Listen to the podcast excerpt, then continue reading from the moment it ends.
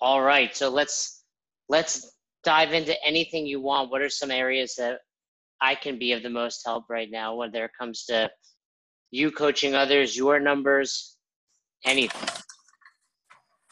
I got some notes for you. Hold on. Of course you do. I mean, I don't – putting your notes, I suppose it's a good opportunity to tell everybody who won the challenge between us last Friday. Well, my sole purpose at the beginning of this was to lower my body fat percentage for performance, right? But now my sole purpose is just to beat you and take the next 6 weeks. Well, always good to have a goal. I'm just messing with you. No, but yeah, we're just going to retest. I'll have to find out all your secrets on how long you fasted before you jumped in that tank. That's what I really want. I fast all day. I just showed up. I will say since then, though, I've gotten a little bit leaner. I've been dialed in. My numbers are solid. My goal now is to get under 10. I don't know if you saw my post about doing a bodybuilding competition. No, I never seen that. So I'm thinking, I'm like, hey, maybe I'll just do something different. I've done it before, but it's been a while. Yeah, I didn't know you did bodybuilding, though. I remember you doing the wrestling and the jiu-jitsu and all that, but I didn't know you – oh, actually, you know, in your book, you're right. You did talk about bodybuilding in the beginning of your book. Yeah, that was like 20-something years ago now, so pretty crazy. So let's dive into your questions. So the first question I have is for Tess, right? So you remember Tess, the female that was having some issues as far as like you were just pretty much telling her to be consistent? So yes. She retested and she was almost about a 2-minute slower at 95 pounds. And her biggest issue, like I almost had a heart-to-heart with her yesterday. Actually, I did have a heart-to-heart with her yesterday. Just letting her know that, you know, I don't know what answer you want me to give you as far as Jason was telling you, you know, look at your weekly graph. You know how they can send you the graph? And yeah. It was like a vicious roller coaster. So I was saying, listen, if I'm telling you the answer is to be consistent. If you heard it from Jason and now I'm telling you that, but you always have an excuse or an argument, there's nothing I can really do to convince you otherwise, because she's still blaming the hormone therapy thing she's on. Tess was the woman that had all the questions at the end, or she was sitting in the corner. Her husband was there. He showed up later, got a shirt. Maybe. Her name was Tess, though. Yeah, she was sitting in the corner by the ski ergs. Yeah. And then at the end, you remember she came up to me. We kept talking and about so it was her. So I was pretty much explaining to her, you know, like I gave her everything about cortisol levels and her stress hormones because I had her get that checked, and her cortisol was over 20, and it was its highest in the morning, but then it just divots down right before noon because I guess they did a saliva test on her, and it just got worse and worse as days goes on, or the day goes on, and I'm just telling her, so listen, you know, if we can't even control our stress right now, and I was giving her some pointers on that, but she's actually starting to gain more weight. And I just don't know how to approach her now without telling her, listen, you know, if you can't give me consistency, I don't know what to tell you. Like, do I give up on her? Or I mean, what should I continue to do? Well, I don't think you should give up on her. It's just that I think for anyone watching this, you're going to find that a lot of clients want more and they want answers that they want. Tess wants you to tell her, okay, if you do this, this is magic. When what you've told her before I got there was right. She needed to hear it from, you know, Uncle Jay versus Daddy Adam. And she wasn't happy with that either, right? It's like, oh, Mom said I can't have cookies. I'll ask Uncle Jay, but he said I can't either. So they're both wrong. You know, nothing trumps consistency. I don't think you should give up on her, but I think it needs to just come from her, and she needs to say, okay, I'm going to give you 2 weeks of consistent numbers. And then say, hey, then we'll sit down and really do some diving into this. But it starts here, and almost any time I've done that, we get the progress we want. We don't need to go any further. They realize it. So minimum 2 weeks of consistent numbers. Yeah. And if she does that – go ahead. I was just saying that's plus or minus 5 deviation, right? Correct. And if she does that, she's going to make progress. And if she doesn't, I mean, here's the, you know, definitely there are people that have issues, and whether it's stress or cortisol or hormones that impact it, but even they just need consistency. It's just a matter of finding what works for them, what numbers work for them. But it's not like, well, now that we know this about you, this changes everything. It just changes, okay, we have to have a better idea of what numbers are going to work for you. Exactly. Yeah. Can you see me or no? Yeah. I think that was the biggest thing, is consistency, but I don't think a lot of people like to put the blame on themselves when it comes to not getting results they're asking for. Of course not. No one wants to look in the mirror. It's hard, but so I'll tell her that 2 weeks of being consistent. And a lot of people think, like you've always said, it's more of a flexible lifestyle. She's like, hey, I'm just going to go pure vegetables. And I'm thinking, well, if a cup of broccoli only equals 5 grams of carbs and you just wanted to munch on broccoli all day, you would technically need, you know, at 150 grams, a lot of cups of broccoli. So it's not realistic. You know what I mean? Exactly. So I told her, listen, what could be harder than this? You're eating what you want. 80% is healthy. 20% is fun foods. Do you think keto is going to be better? You know, do you think Weight Watchers will be better? Do you think Atkins is going to be better? Do you think paleo is going to, it's not, you know what I mean? There's really nothing easier than this. So if she's struggling with this, after that, I don't know what will work for her. So I don't want to hound her too much. You know what I mean? Yeah, no, I know exactly what you mean. Just at the end of the day, this person has to want it and want to do it themselves. Exactly. Okay. So I'll do that then. But other than that, I think most of our athletes got good results. There's a few, the alcohol becomes an issue. I do catch people not logging the alcohol. Like you'll see them on Instagram and Facebook and Snapchat in the gym. And on the weekends, it's definitely more than one. And then the same Sunday, they send me the weekly log. You're just missing all this alcohol from Saturday. So I think it's finding a way to approach them and say, hey, listen, I'm not spying on you, but I am watching you and seeing that you are missing some of your alcohol macros. And that could be the results of, you know, not getting results. You know what I mean? Yeah. And I think that could be a few reasons. It could be A, they are truly just drinking enough that they forget to do it. I never thought of it like that. Yeah. Right. Or B, they're a little embarrassed to put it in there, or, you know, and then also what needs to be noted is if you're not tracking your alcohol, what's happening after your alcohol? Yeah, exactly. Yeah. You know, so it's not just, hey, I'm not just concerned you're not tracking your alcohol, but I'm concerned, well, if you're drinking, are you eating more after? Exactly. Hold on, Jason, 1 second. The baby woke up. 1 second. Oh. I know, right?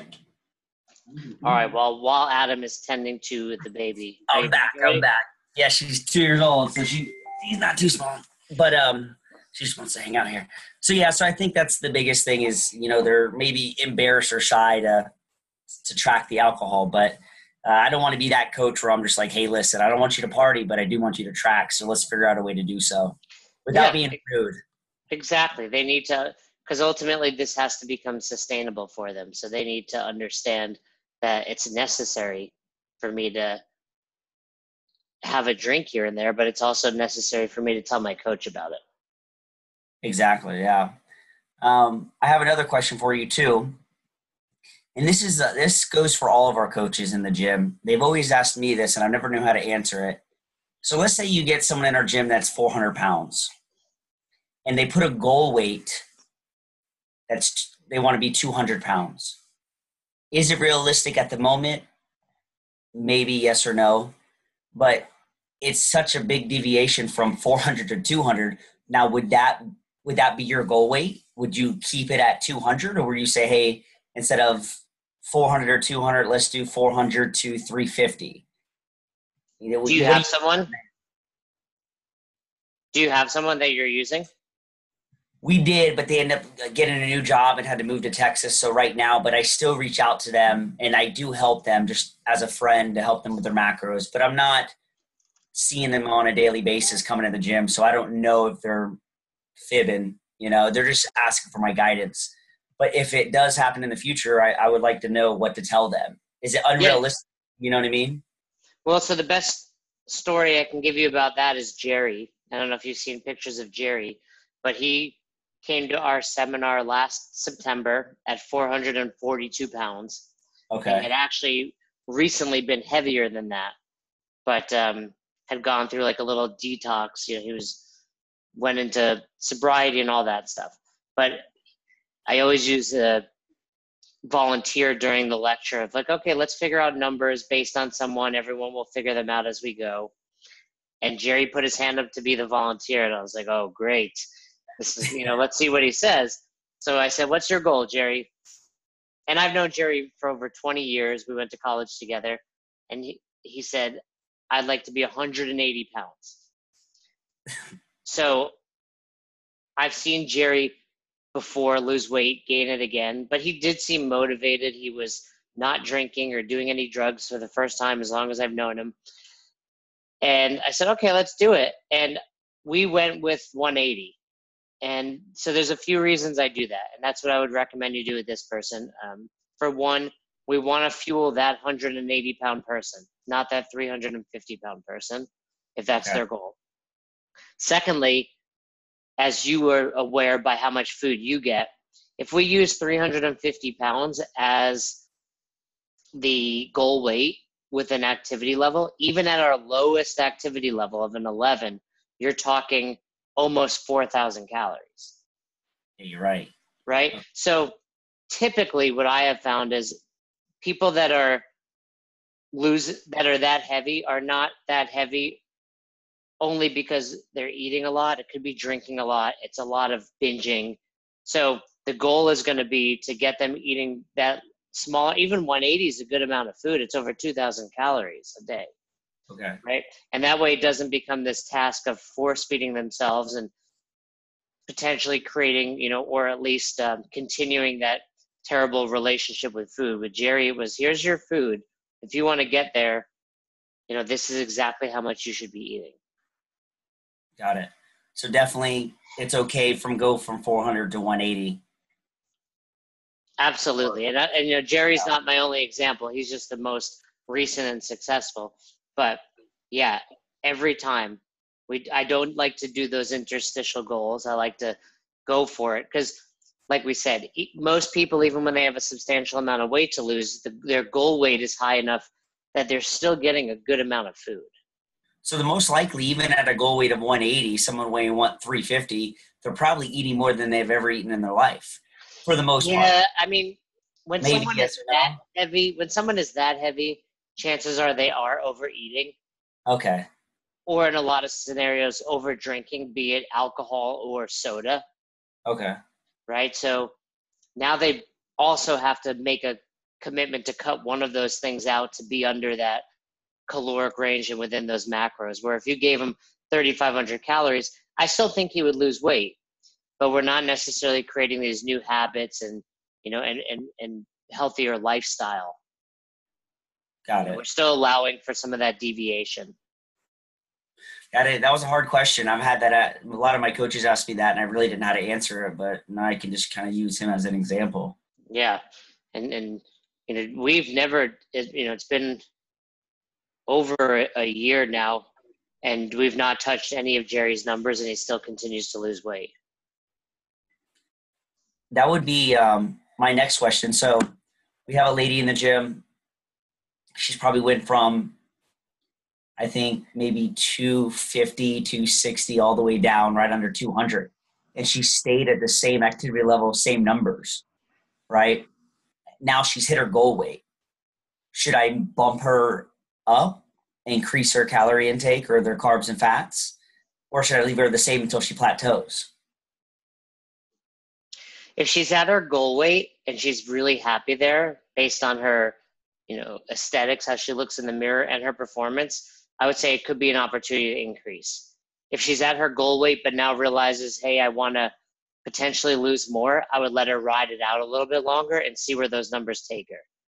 I'd also consider her hunger. If she's satisfied, let it go a little bit further, but really be keeping an eye on her, because it sounds like if she's hit her goal weight, she's close to exactly where she wants to be, if she changes the goal weight a little bit or not. But we just want to make sure we catch on to that opportunity to reverse diet before she gets super hungry and when we see her performance diminish. Okay, got it. So I'll just wait. So yeah, I would just say, hey, are you truly happy right where you are? And if she says yes, I'd say let's test adding a little bit more. And sometimes adding more might actually cause her to lose more. Okay. Because her metabolism is firing now. So it could be an opportunity to say, hey, let's add more. And then very quickly, we need to do that once a week to get you to the point where the scale just stops and you feel satisfied. Okay. And then I have a few performance athletes now that, do the Invictus with me. And it's taken me forever to have them jump on board, just, how it all works. Some of these athletes are just, they figured it out themselves. So my question is this, when do you change the activity level on an athlete? I know you haven't changed mine since we started at 100 and I think I'm at 183 days now. Would you ever move my activity level? So some of these performance athletes start coming on board and doing their macros, at some point, it could be a year or 2 years down the road. Would you ever change their activity level or just keep bumping their carbs and fats? Well, yeah, I think that's what I would tell you is I am changing your activity level. Okay. I'm just not using the formula again. So when I've got someone and we've used the formula to establish their baseline, that's your baseline. Now, whether it's your metabolism is improving or your activity increasing or decreasing, we don't reestablish the baseline. We just work off of it. Got it. A slight analogy would be like, hey, every time you deadlift, even though you're stronger, we don't start at the empty bar and figure out where your best is, right? We have an idea, right? Some days you feel better, some days you feel worse, but we know about where you should be for any given workout depending on the reps. And it's the same principle. You have your baseline. It's successful. Now, when you're feeling good, performance is good, metabolism is good, we just increase, which is essentially changing your activity level. That makes sense. So you're saying if I redid my numbers now, I think you've bumped me about 6 times, maybe 7. Yeah. If I were to redo my activity level at a 14 or even a 50, I'd probably be at where I'm at now. You'd probably be, yeah. You may even not even be where we're at now.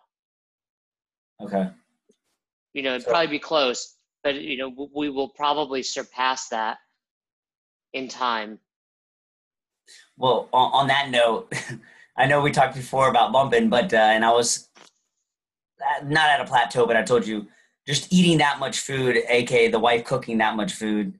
I was like, let's stop. But I think I'm starving again. And I've been on Invictus now, and now we're weight training again. So now we're doing more of a strength cycle. So I've already been over my numbers a little bit for this last week and a half. So. Well, it sounds like it's time to increase again. Yeah, I can't wait. I'll be at 335 carbs, so that should be fun. That's pretty awesome. And yeah, I think with your goal weight, we wouldn't be at that even if we use a 15. So it just goes to show that improving your metabolism will surpass the activity level. That's more important than actually how much activity you're doing. Okay, that makes sense. And then what about anyone, like who would go, let's say I do have this one female in the gym that probably weighs around 100, maybe 101 pounds, very skinny. Now, could you ever bring somebody over a 15 starting? Like who goes over 15 and who goes under 11? Can you explain that to me? I've always wondered. Sure. I rarely put anyone under 11. In fact, I would say I can't, not that I've never done it, but I can't remember someone that I have. Okay. When would you? Like, what would be a scenario? Can you give me an analogy? The only scenario that I can think of would be someone that's severely injured that really doesn't have a lot of activity. Okay. You know, or someone in a wheelchair that, you know, that we know their metabolism is off, their body doesn't, you know, use energy as much as we do walking around all day, that type of stuff. But even then, even then, I don't know that I would start below an 11. I would probably use that as a baseline and drop. You know, I've helped people like Stephanie Hammerman and Kevin Ogar, both in wheelchairs, and, you know, they're fit enough that they still need over an 11. So technically more of a medical condition would send you below 11. Correct. Okay. A stomach staple type of thing, maybe, where they just truly can't get it in. Okay. Above a 15 would just be someone that's super active. And the truth is, at that point, if it were someone I were working with, I would have talked to them so much that I would mess around with, you know, when someone's like, I either really want to gain weight or I have a ton of activity, knowing them, knowing their size, I probably would use that 15 as a kind of jump start, but then really say, we need to be on top of this quickly. Like someone that's, I've had people that are super lean and want to gain weight, and a 15 right away just forces them to lose more weight. So I'm like, hey, we're going to start here, but really quickly, we're going to need to add more food. Oh, I didn't think of it like that. Yeah. So if we have the female in here that weighs 100, 101 pounds and she's 35 years old, she looks like she needs more food, but technically starting at a 15 would make her lose more weight. So you would recommend maybe, and she comes to the gym about 3 times a week. She don't play any sports outside the gym. She's just, you know, doing CrossFit for the fitness aspect of it. So would you think maybe 11 or 12? Because she wants to gain weight. She doesn't want to gain much weight. She kind of gets freaked out about it. Put her at a 12.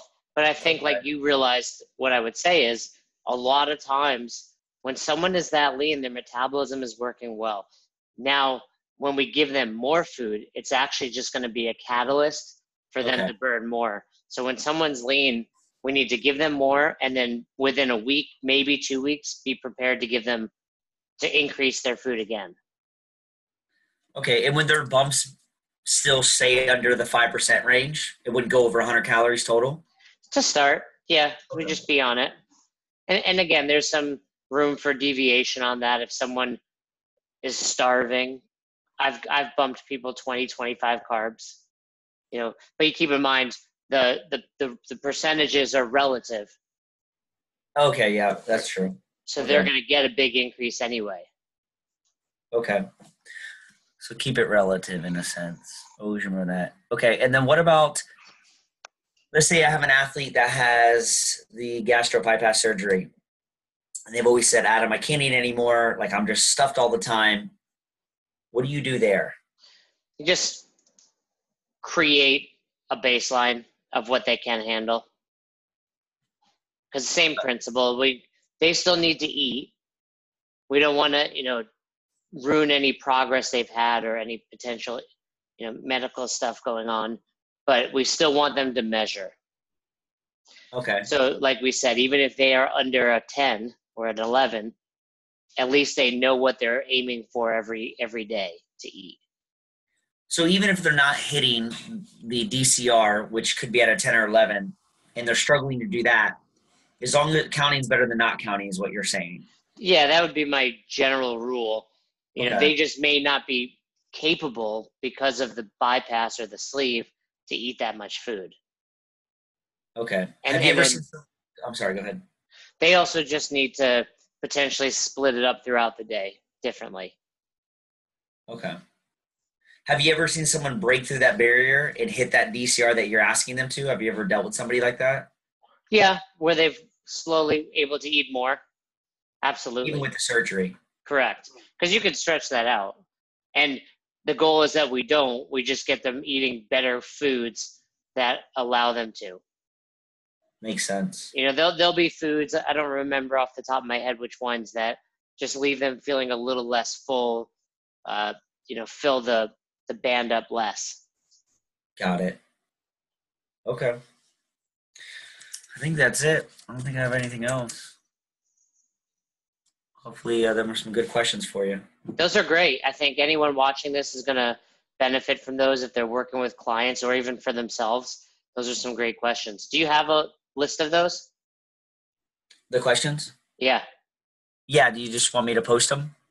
Yeah. Shoot me an email when we get off, just so I have them, and I'll, so people watching, I can post that. These are the questions that we answered on this call.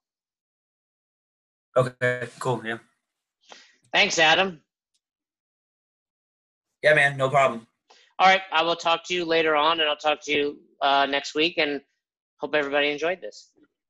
All right. Sounds good, Jason. Thanks, Adam. Talk to you soon.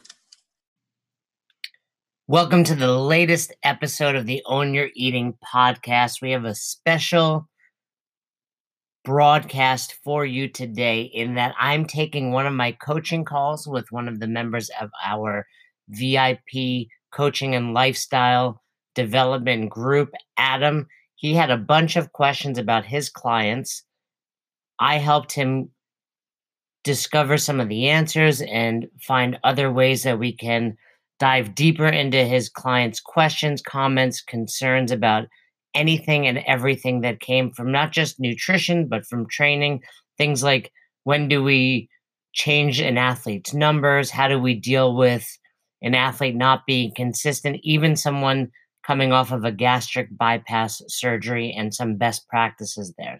So like I said, we dive into these questions on today's episode, and I'd love to help you guys with something similar. If you ever have questions, comments, concerns about yourself or people that you're working with, that's what we are here for. You can go on our site, ownyoureating.com. You can reach out to us directly, but I highly recommend you check out our brand new Own Your Eating certification that's coming out, along with our VIP group where we chat every week. We discuss how we can help you, but also how we can help your clients, your business, things in your personal life.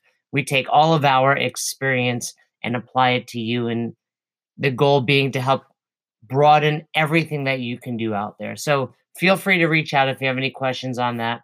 And like I said, here we go.